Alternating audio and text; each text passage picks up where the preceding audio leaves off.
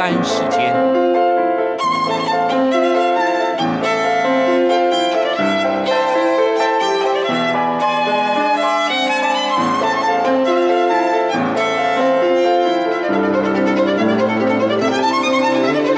由天安门学生运动领袖王丹主讲。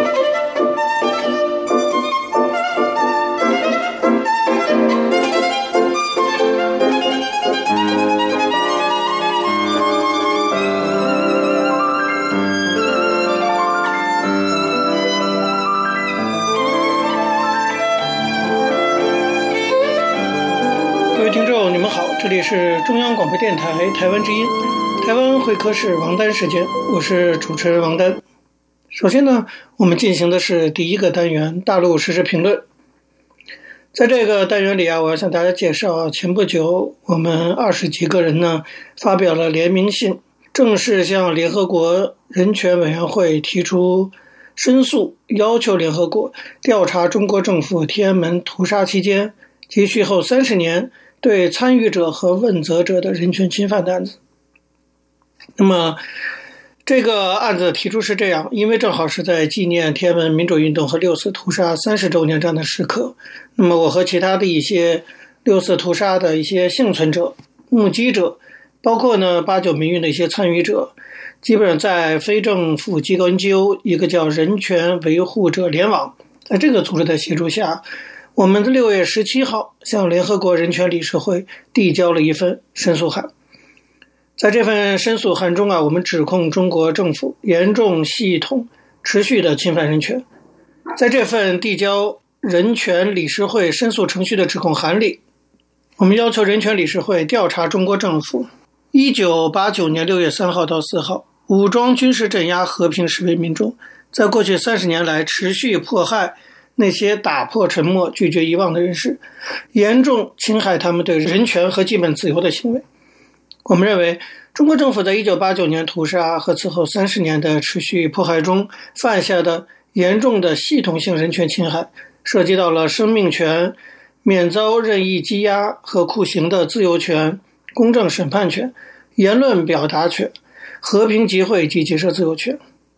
在申诉书中，我的申诉理由是说，三十年前的大屠杀到今天仍然没有结束，那些受难者还被中国政府认定为罪犯，大批的流亡者还是被剥夺回国的权利，死难者的家属得不到国家赔偿，六四还在继续。我们要求联合国制止中国政府严重的人权侵害行为。在申诉书中，我们讲到，三十年前的天安门屠杀以来，中国当局拒绝开启任何公正独立的调查。封杀一切呼吁正义、追责和允许独立公正调查的声音，这正是我们这些人今天再次发出的呼声。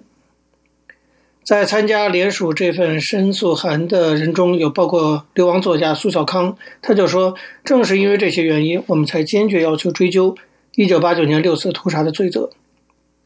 我们之所以联署这份公开信，是因为我们认为，对如此严重。”并仍在泛滥的持续不断的人权迫害，从一九八九年到现在三十年了，竟然没有全面的公正独立的调查和追责，这种怪现象本身就说明联合国人权机制的最高层必须立即给予高度关注。那么，考虑到人权理事会的使命呢，就是捍卫其奠基的基本原则，那就是鉴于联合国所有成员国都有责任保护所有人权和基本自由。同时，也考虑到某些成员国的失职，意味着国际社会必须介入，所以我们特别在呼吁书中呼吁联合国人权理事会采取以下一些具体的行动：第一，就是要立即公正独立的调查1989年6月3到4号屠杀，以及三十年来持续压制迫害那些揭露真相和悼念亡灵的人和对他们的一系列的人权侵犯的案子，我们要求进行。独立调查，成立独立调查委员会。第二点，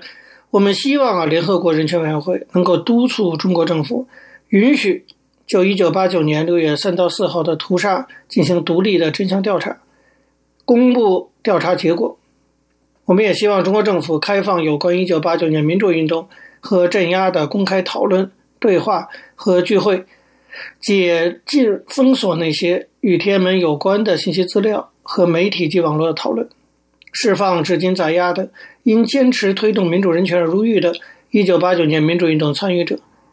结束对八九人士受难者家属悼念亡灵的人持续不断的迫害、监控和骚扰。那么，我们的这一份指控申诉函啊，经过特别的管道。按照程序啊，递交到了联合国人权委员会的相关受理机构，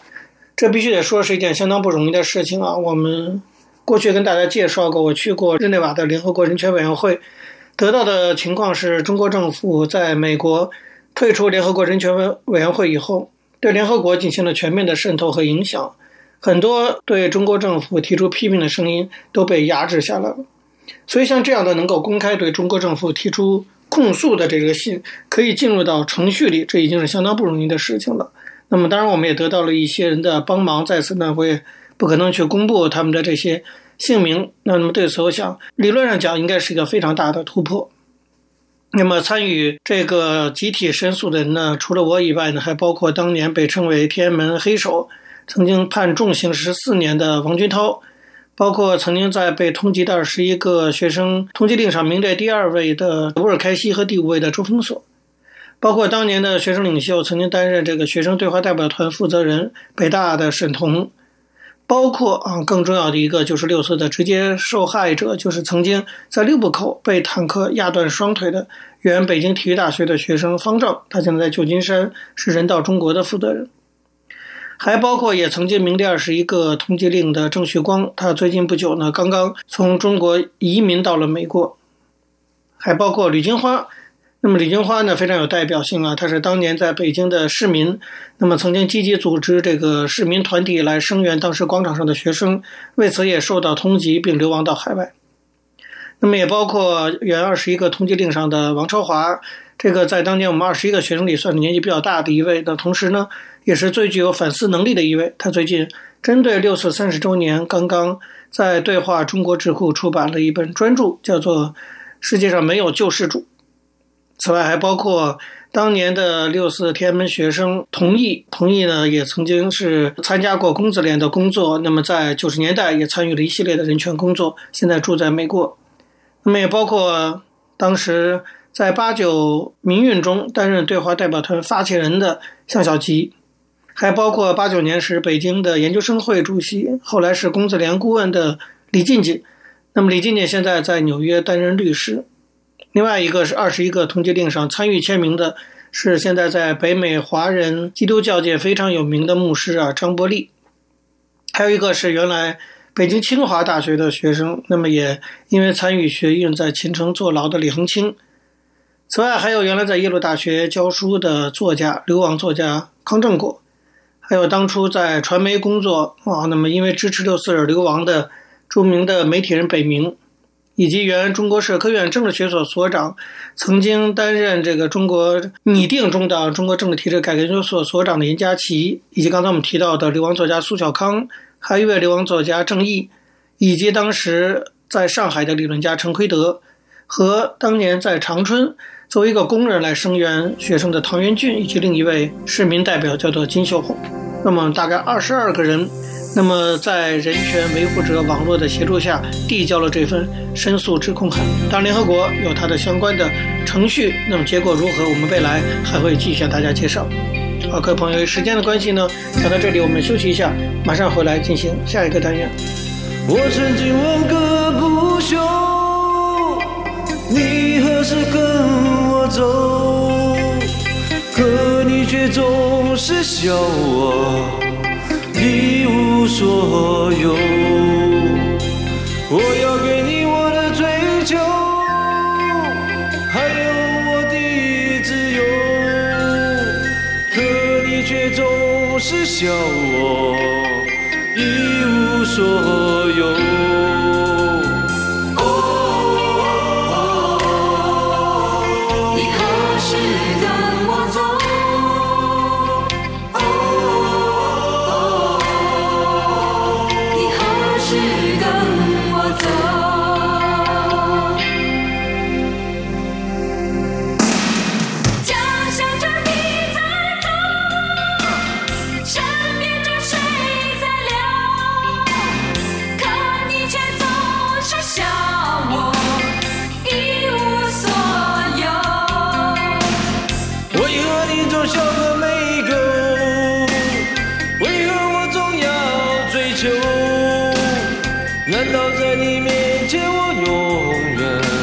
一无所？各位听众，你们好，这里是中央广播电台台湾之音，台湾会客室王丹时间，我是主持人王丹。我们接下来进行的是历史回顾专栏，在这个专栏中呢，我们要根据一些当事人的口述历史，回顾一下中国改革开放走过的历程。我们根据的是欧阳松等主编的《改革开放口述史》一书。那么延续上次内容啊，我们继续介绍原国家纪委主任陈进华的回忆文章，从实行宏观经济调控到软着陆的成功。它主要讲的是1992年、93年前后中国的经济发展形势。在1992年第一季度以后，中国经济不断的升温，特别呢是一些违规违纪甚至是违法的做法，造成了金融市场混乱、投资失控、物价上涨，被当局认为是干扰和损害了。改革开放的大局，那么政府面对这样的形势，要采取什么样的对策呢？有几种选择。那么第一种选择就是听之任之啊，不忙采取措施，甚至有人认为这是好形势，不必担心。那么这种选择有可能使问题越积越多，越积越大，应对措施失去最好的时机。还有一类人主张第二种选择，就是采取过去使用的老办法，那就是用行政命令进行治理整顿，全面压缩。基建项目下马，生产指标下调。历史经验证明呢，这种办法有用，但是代价太大，也不太适合改革开放的新环境。那么第三种选择就是审时度势，研究采用改革的举措，运用金融、财政、价格等经济手段，促使经济逐步降温，最终实现软着陆。那不管选择哪种做法呀，至少统一思想、取得共识、提高认识，这是前提。首先就是各级的领导干部，特别是省部级的那些当官的，必须得认识一致，要做到国务院说什么他们做什么，令行禁止。在当时中国的政治经济条件下，做好思想政治工作，统一认识，这是中国这种运行体制所谓的政治优势，也是要取得全国行动一致的重要的组织上的保障。一九九六年下半年，作者陈进华在同西方发达国家的政要和经济界重要人士交谈中国的宏观调控的时候，他们都认为说这是中国的政治优势，他们的国家做不到。那当然，因为那些是民主国家嘛，中国是个专制国家，可以运用举国体制。回头再说到一九九二年啊，主要的问题是全国各地的建设摊子铺得太大了。层层都搞开发区，连乡一级也搞开发区，到处都在大兴土木、挑灯夜战。实际上，整体的基础设施建设的规模远远的超过了国家和地方的承受能力，导致各种市场混乱。那么，作为国家计划委员会啊，他从实际工作中已经感受到不再压缩是不行了。可是真正做起来呢，有不少的顾虑。主要的担心就在于说，如果进行急刹车，对固定资产投资大砍大削。基建项目大批下马，这种做法可能见效快，但是震动一定很大，牵动面一定很广，留下来的后遗症长期难以解决。当时作为国家纪委主任的陈建华很犹豫，因为他在地方和企业都工作过，宝钢和石油化工四套乙烯项目的下马，就是让陈建华亲身尝尽了其中的艰难困苦。思想工作不好做，实际问题也不好解决。给国家、给企业和社会都造成了很大的负面效应。政治上，他们认为影响也不好，所以陈锦华赞成不搞急刹车，不搞一刀切，而是按照中央的指示，抓住机遇深化改革，把群众的积极性引导好、发挥好、保护好，对不同地区、不同产业实行区别对待，做到有上有下、有进有退、进退适度。那么这种做法过去没有搞过，陈进华没有经验，能不能搞好呢？他心里也没有底。他说他当时的心态啊，就是又担心经济过热，怕温度降不下来，怕长此下去呢会出更大的问题，但是呢又怕措施太软了起不了作用，还要考虑到地方上那些领导干部的人有意见，措施即使制定出来了也落实不下去。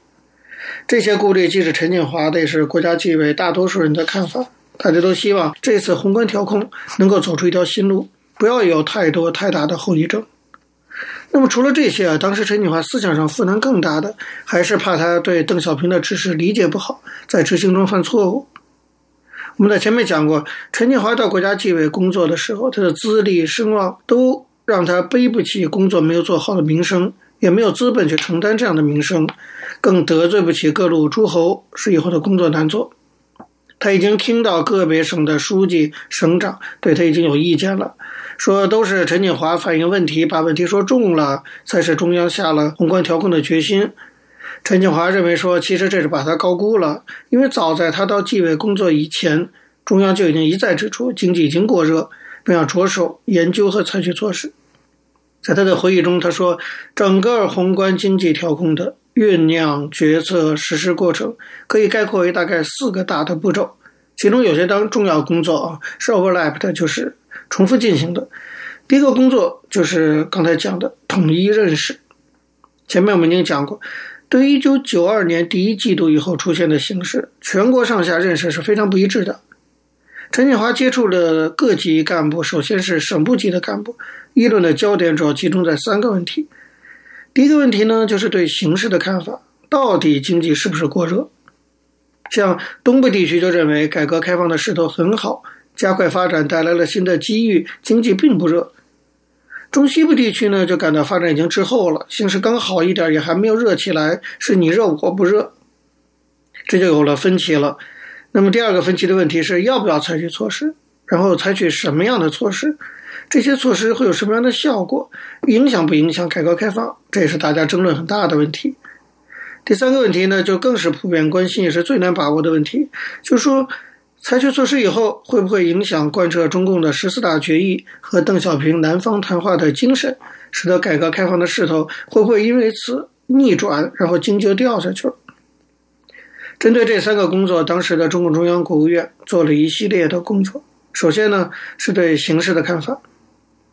一九九二年，一些主要的经济指标已经是改革开放以来的最高年增长速度。各地方还在争相攀比，争相扩大基本建设规模，形成了遍及全国的开发区热、房地产热。没有资金，乱设金融机构，用各种方式去集资，导致银行之间乱拆借，造成了储蓄的大幅度的下降，大量资金在体制外循环。所以，针对这些问题，从一九九二年四月开始，中共中央、国务院就不断的从上到下去做工作。像一九九二年四月四号，江泽民出访日本的前夕，就写信给中共中央其他的领导人，提出要善于把干部群众的劲头和积极性引导好、保护好、发挥好，要在深化改革上狠下功夫，避免只在扩大规模上做文章。他已经提出这个问题了。那么，一九九二年的十月，中共中央召开各地区各部门主要负责人参加的经济情况通报会。通报宏观经济中正在出现的新问题，提出了既要抓住机遇加快发展，又要注意可能出现的各种问题，保证改革开放和经济发展的顺利进行。那当然很重要的也是邓小平本人的态度。一九九三年一月，邓小平在会见上海负责人的时候就说，要注意稳妥，避免损失，特别要注意避免大的损失。一九九三年三月，中共中央又召开各省省委书记和省长会议，讨论制止乱集资、乱拆借、房地产热和开发区热等问题。到了一九九三年四月一号，中央再次召开经济情况通报会，江泽民、李鹏、朱镕基都做了重要讲话，要求各地全面、正确、积极地贯彻邓小平南方谈话的精神，坚持解放思想和实事求是相统一。要注意吸取历史上造成几次较大经济波折的教训，做到既加快发展尽力而为，又能够从实际出发量力而行，避免大的起伏，避免大的损失，把经济发展的好势头保持下去。可见啊，从上到下一系列统一思想的工作，首先要开展起来。各位听众，由于时间关系呢，讲到这里，我们休息一下，马上回来进行下一个单元。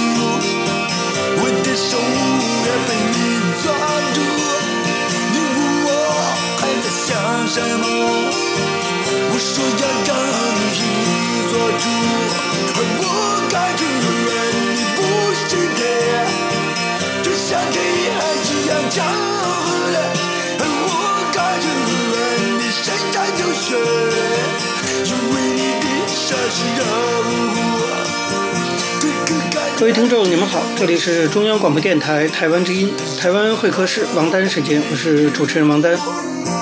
在今天的台湾经验专栏中，我们要向大家介绍的是一位台湾重要的政治人物，那就是原高雄市长陈菊。我们希望呢，从陈菊的人生经历中啊，可以让大家看到台湾曾经走过的一段历史。我们依据的是张丽佳的《台湾局艺术》。上次讲到啊，后来林义雄呢接了郭雨新的班，当选台湾省议员，成为政坛上所谓的宜兰帮的新领袖。然而，一九八零年二月二十八号发生了林宅血案，就是林义雄的母亲和两个女儿被刺杀，这个案子至今未破。这个血案让林母以及那对可爱的双胞胎女儿成为政治上的受难者，至今呢真相未明。陈菊回忆说。在从政的过程里，义雄兄付出最惨烈的代价，但是他依然坚定。一九九八年，他参选民进党主席，大部分的人也未必那么支持他。当时他在高雄南台湾的竞选办公室设在李坤泽住的地方，几台破电脑，忙进忙出的，就是李坤泽、范云等几个年轻的小鬼头而已。跟其他候选人的大阵仗有天壤之别。陈菊那时候还对李坤泽，其实就是他的外甥说：“拜托啊，你那个。”屋子脏乱的要命，李坤德笑着跟陈菊说：“哎呦，我们这可是麻雀虽小，功能无限。”陈菊说：“党员投票的时候，我们一直去点头握手，最后义雄雄真的高票当选，可以看出当年民进党自主党员的可爱。”不过，这个深受陈菊和民进党基层敬重的林义雄，我们都知道，后来出于种种的原因退出了民进党。那么宜兰帮呢，也仿佛走进了另外的一条道路。其实林义雄退党的事，冰冻三尺非一日之寒。引爆点呢，就是两千零五年十二月的县市长三合一选举。那次选举的最后一夜，陈菊还在台本县抢救被称为阿扁嫡系的罗文嘉，因为他要去竞选台北县长，但选情非常的艰困。投票日风尘仆仆地跑回屏东县。他负责辅选的曹启宏后来不负众望，被民进党稳住了台湾最南端的底盘，拿下了屏东。那一次，马英九领军的泛蓝阵营跨过浊水溪，在全台湾二十三县市拿下十六席县市长。民进党可以说遇到空前的惨败啊，从九席减到六席，仅仅获得云林县、嘉义县、台南县、台南市高雄县和屏东县。那时候，民进党主席苏贞昌，他以老县长的身份亲自督军的台北县，输掉了将近二十万票。执政十六年的绿地，就是新北市再度易主，被民进党视为民主圣地的陈菊的故乡宜兰县，也是深具指标意义的嘉义县，也都结束了长达二十四年的绿色优势，成为国民党拿下来的滩头堡。那么，长期参与民主运动的宜兰县长刘守成，他的岳母被称为田妈妈。在民进党中央曾经流着泪说：“那么多民进党候选人用心努力，却不能胜选。”他用台湾的比较通俗的话说：“黑狗偷吃，却打白狗抵账。”很多支持者因此不去投票。那个时候，田妈妈痛哭的身影常常令很多人感到动容。民进党党内即将掀起政治上的风暴，这个是大家都感觉到的。这样的一个选举结果，让那个时候的陈菊心情非常的低落。他不断地想到宜兰县的老县长陈定南。一九八一年，三十八岁的陈定南当选宜兰县第一位党外的县长。后来他再披战袍，再去竞选宜兰县长，结果呢却遭遇重挫。这件事对陈菊造成很大的震撼。他回忆说：“老兵最后一战不一定是陈定南最初的选择，但是许多人劝说，北宜高速公路通车之后，将有不一样的宜兰。”希望他返回故乡去支撑这次的重要选举，而陈定南也认为，当年所建立的宜兰价值、长期施政作为的严谨，回去应该会受到人民的拥抱。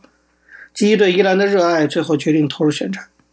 然而，当整个大环境的激化，某些个人的作为，让代表民进党不再是一种光荣的时候，陈定南就成为最直接的一个受害者。陈菊回忆说：“看到他被媒体、耳语、对手扭曲的几乎整个不成人样，看到他尽可能的身段放软，仍然选得非常辛苦，我们的内心有几分凄凉。有人说欢迎他回来，然而当他回来时，各界的思考是什么呢？世代交替的质疑背后，有着权力支配者的影子。有人说要接班，但这是相对的，不是有人想接班，有人愿不愿意交棒，而选民要问你们有没有替自己的接班做好最充分的准备。他说：“这个社会对人的基本评价、印象，经常来自于媒体。如果媒体不是中道力量或者公正第四权，任何人在这个过程之中都会被严重的扭曲。就像陈定南的性格会被认为是龟毛，事实上，正因为他一丝不苟的性格，才有可能创造高品质施政的政绩。在宜兰看到笔直的道路，宜兰罗东运动公园、东山河。”大家都忘记了，正因为他有这样的性格、这样的要求，才能创造出来这样的成绩。陈定南一丝不苟、要求完美的性格，这些年却反而频频遭到取笑，被当成笑话。社会的是非又在哪里？你陈定南这样的一个人，选战的最后两天，必须声嘶力竭地为自己的清白辩护，这是非常大的悲哀。陈菊看到其他民进党县市长候选人落败，也是这个样子。他指出。任何政治工作者都必须公开在人民面前受到检验，每个人也必须为他的作为负完全的责任。但是我们不禁要问：检验的标准、公平性在哪里？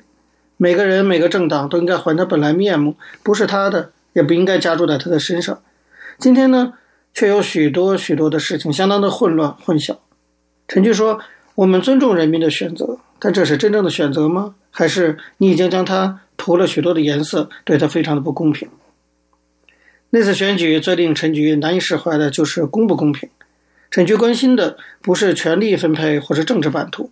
而是从过去的党外到民进党，经历那么长久的努力才有了执政的机会，背负着很多前辈的期待与责任，应该赶快将能够做的事情一件件做好。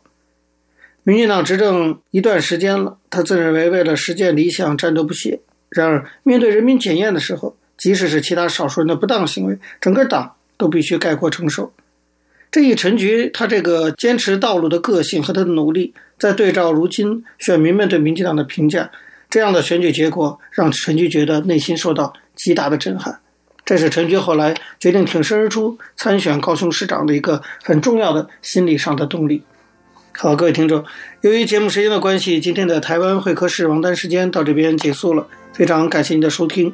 如果各位听众对我们的节目有任何的指教，可以写信到台湾台北市北安路五十五号王丹收，或者发电邮件信箱到八九六四 @rti dot org dot tw 给我。我是王丹，下次同一时间再见。没有烟抽的日子，没有烟抽的日子，我总不在